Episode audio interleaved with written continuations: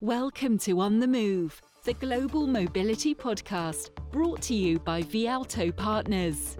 Vialto is your ally in mobility, tax, and immigration solutions. We spark meaningful growth for your business and your people. At Vialto, we push the boundaries of global mobility, powering positive outcomes in business and beyond. Our teams partner closely with you providing extensive expertise and seamless tech enabled experiences so you can mobilize a dynamic global workforce and unlock potential. Welcome to the first episode of On the Move discussing posted workers. In the upcoming weeks, we will be diving into the fascinating world of posted workers and its very complex legislation. I'm your host for these sessions, Scherezade Maestre. I'm a senior manager and immigration lawyer at Vialto Partners, and I'm thrilled to embark on this enlightening journey with you. In this five episode series, we'll explore the intricacies and challenges surrounding posted workers. Posted workers who are basically individuals who are employed in one country but temporarily sent to work in another. Each week, we'll delve into the different aspects of the regulations, shedding light onto the legal frameworks, obligations, risks, and economic implications of managing posted workers within your global mobility program. Through engaging discussions with experts in the field and providing practical insights, we aim to demystify the often complex and misunderstood landscape of posted workers.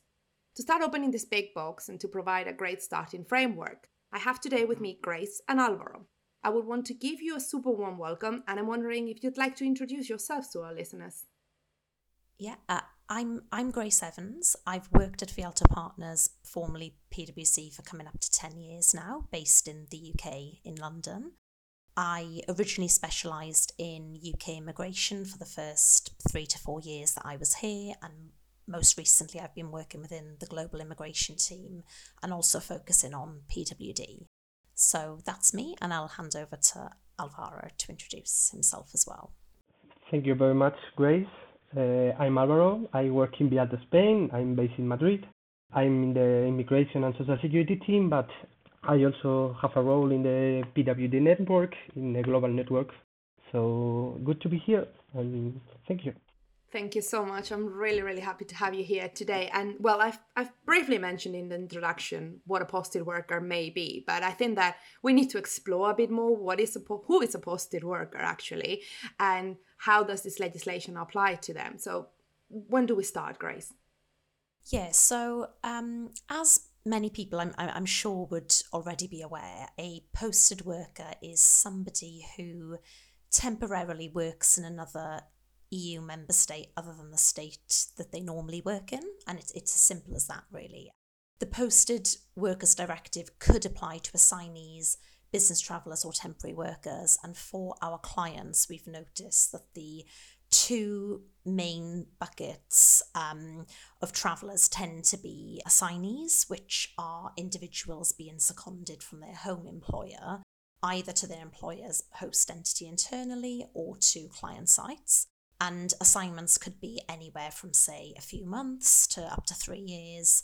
And then the second bucket of travellers would be business travellers. And business travellers are technically those who are travelling for short periods of time, uh, typically a few days or up to maybe a week, and maybe doing work activities. This is a great introduction. And Alvaro, do you want to tell us a bit more about how to differentiate between these assignees and the business travellers that Grace has just mentioned?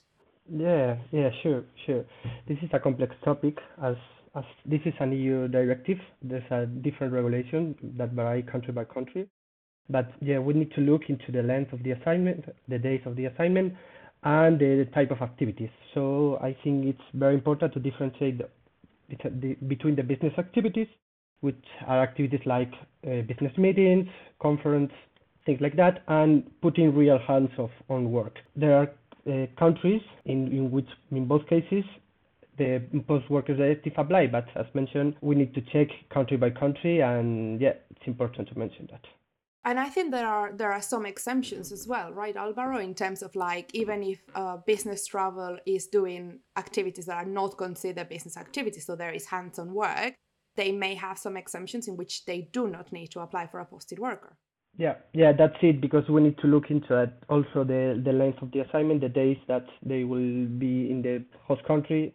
it varies country by country, so it's it's um it's a complex topic that will will be discussed further in in another episodes. Yeah. So to start with, we basically have assignments and we have business travelers. They all may be posted workers, and we need to, unfortunately, need to look at the different countries and all of the specific advice. And one common question that we have that arises after COVID mostly is are international remote workers considered posted workers? Yes, so this is a very common question amongst our clients, actually. Um, so the, the, the directive was not intended to cover remote work. So in general, the directive would not would, would not cover this population. If the individual is travelling to a member state to work from home purely for the benefit of their home employer, and they won't be um, attending the office or any client sites during the time that they are in that member state, then they won't be considered a posted worker and a notification won't need to be submitted since the home entity is not exactly posting the individual. And this is the case across most um, most countries where the directive is applicable, but not all of them. So Belgium is currently the only exception, and a notification does need to be filed for for these purposes in Belgium um, alone. This is typically because the LIMOSA legislation, which is specifically um, applicable to Belgium, is uh, tends to be broader in its in its application field than the PWD directives. But this really isn't the norm.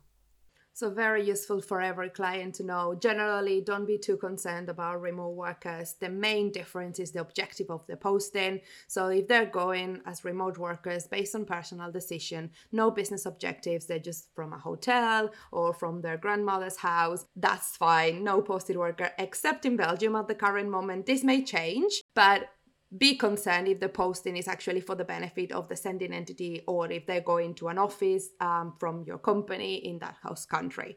Otherwise, I think we're good to go. And exploring a bit more. So, for everyone that would qualify as a posted worker, so we do that check that Alvaro mentioned in terms of activities, length, and country. What are the obligations that we need to look at before the posting?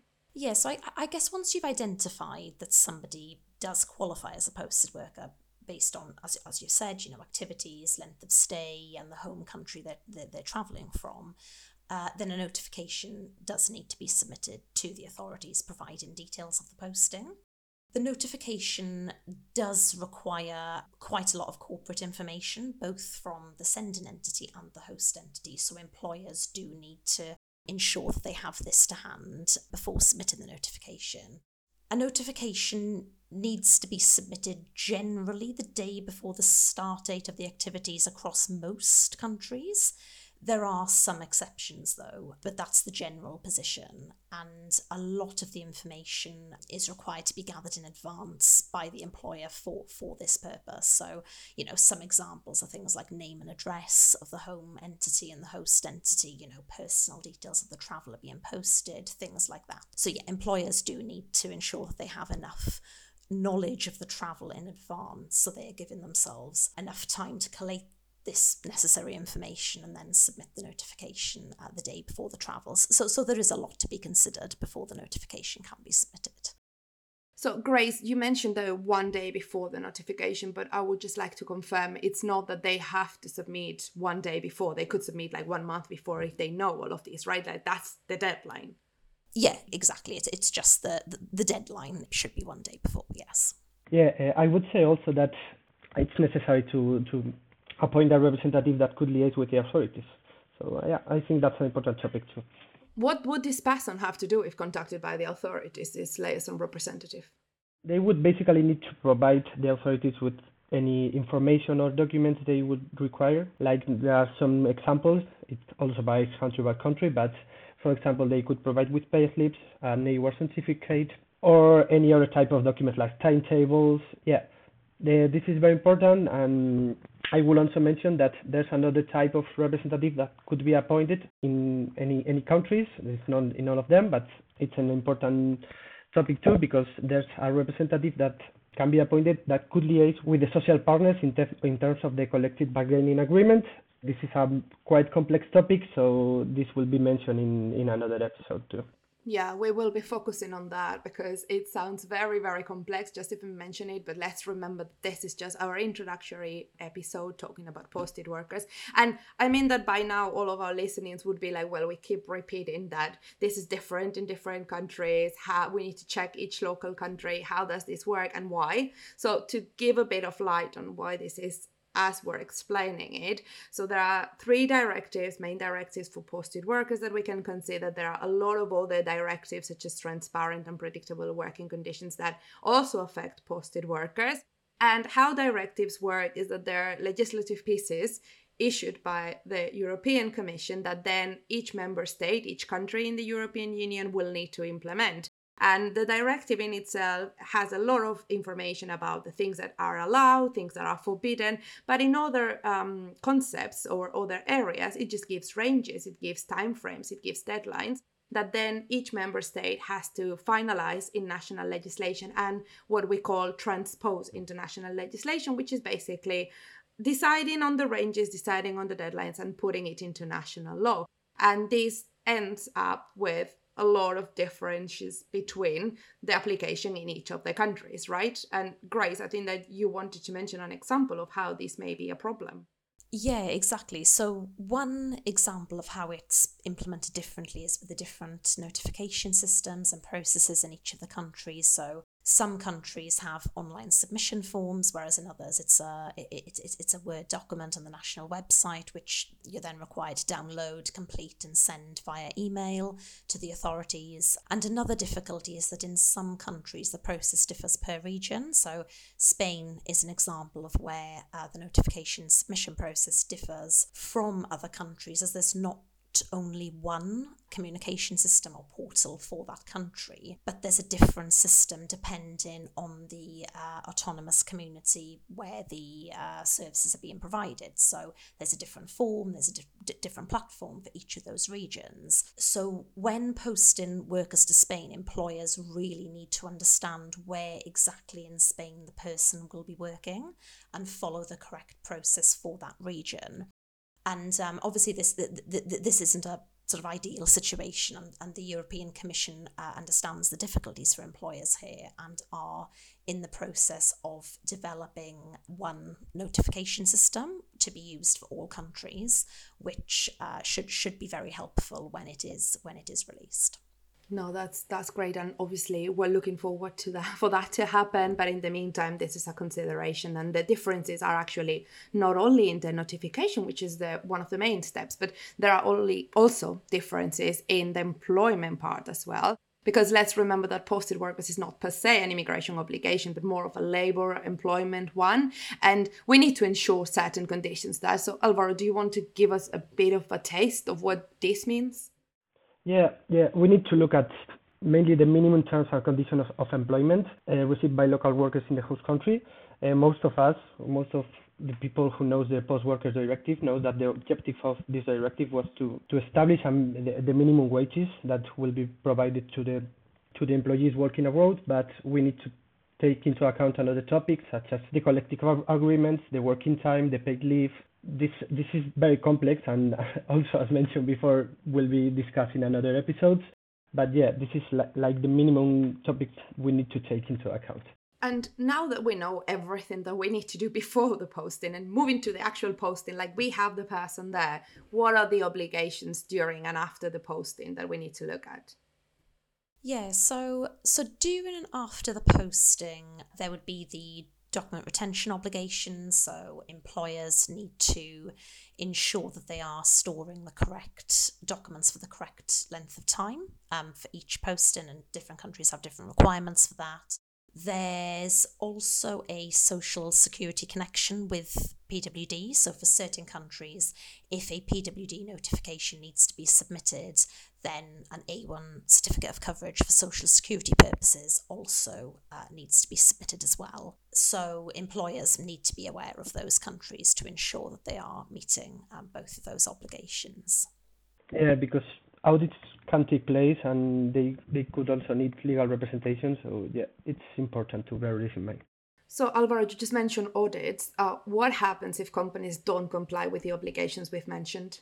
Yeah, they can mainly face monetary fines. For example, we have countries in which the fines are quite high, like Belgium, in which they can they can face fines up to 48,000 euros, or in Austria, which is the, the highest case, the fines could even rise up to 400,000 euros. So yeah, this is quite complex, and further fines may arise from subsequent audits in terms of labor, social security, and remuneration payments. So please bear this in mind when taking this directive into account. Yeah, and, and just sort of following on from Alvaro's point there, you know, in, in some countries, repeated instances of non compliance can result in things like uh, higher fines in those countries, blacklisting of the organisation, losing the right to operate in that particular country, and, and from an immigration perspective, they can be prohibited from sponsoring work permits, etc. So it is vitally important that employers are aware of their obligations and they are acting in compliance with these. And actually, we've mentioned just Austria, and Austria had such high fines that the Court of Justice of the European Union had to put a stop there. So we're seeing like constant changes on which fines may be applicable. They're extending them to social security, immigration, and other kinds of fines as well. So when you look at fines and penalties, you're not only looking at the fines for the posted workers, but in general, this is like a huge topic is becoming more and more open with the introduction of other obligations and regulations that we will be discussing in one of our podcasts later. Yeah, sure, Grace. I completely agree with you. And now we are talking about problems that our clients or everybody could could have. I always have conversation with clients about this topic, and and when I'm talking with them about this topic, because there are some people that doesn't know these regulations, they they always tell me like, uh, how how do I control this? Uh, because maybe they are not aware about this kind of assignment. As I did said before, uh, business travels can also be regulated by the Posted Workers Directive, so they wish to understand how they can control this and how they can start looking into this. So I was wondering if you if you have any recommendation about this. Yeah, I, I think one of the first points that employers need to understand is which department within their company takes uh, responsibility or ownership for business travellers. So, is it their travel team? Is it their global mobility team? Is it their HR team? So, those discussions need to be held internally before they can establish how to tackle posted workers. So, I think that's certainly the first step. Yeah, I completely agree. I, my my recommendation is always the same. I I I know that knowing who's traveling is difficult, but for tracking this, I will also recommend using technology. The technology is very useful for for this kind of topics. So yeah, this is my main recommendation. I don't know, Sherry, if you have any other one. Yeah, no, I totally agree. Like knowing who's doing what and then who's traveling and for whom we need to submit. And finally, communicate that to stakeholders. So, like the people that are traveling, the managers, and raising the internal importance of compliance and duty of care for employees. So, for example, employees arriving at client sites in some of the countries, France is the main example that comes to mind, are being blocked by the client from entering the premises because they did not have this notification. So, you need to make sure once you know who's traveling and you know which department is responsible for them, that they are actually communicating in advance all of these requirements to ensure they know well in advance they need to submit a notification, have document retention, have a representative, and understand all of the things that they would need to show when they arrive to the host country, if any. I think this is a great way of finishing our podcast today. And again, we're going to have another four episodes that will explore different aspects of, of posted workers. I'm really grateful to have Grace and Alvaro here. Thank you so much. Hope you enjoyed um, explaining everything about the introductory episode of posted workers. So, on behalf of Grace and Alvaro, I'm Scherezade Maestre, and I'd like to thank you for joining us today for On the Move. Vialto is here to help you understand the challenges and opportunities that come from employing a global workforce, and we'll be covering topics that range from immigration to tax to business travel. If you have any questions about the Posted Workers Directives, please reach out to us directly or contact your usual Vialto contact. So that's it for the three of us. Thanks for joining, and we'll talk to you next time. Thank you for listening to On the Move, the global mobility podcast, brought to you by Vialto Partners. For more information, please visit us at www.vialto.com. Vialto Partners and Vialto refers to the subsidiaries of CD&R, Galaxy UK Opco Limited, as well as the other members of the Vialto Partners Global Network. The information contained in this podcast is for general guidance on matters of interest only.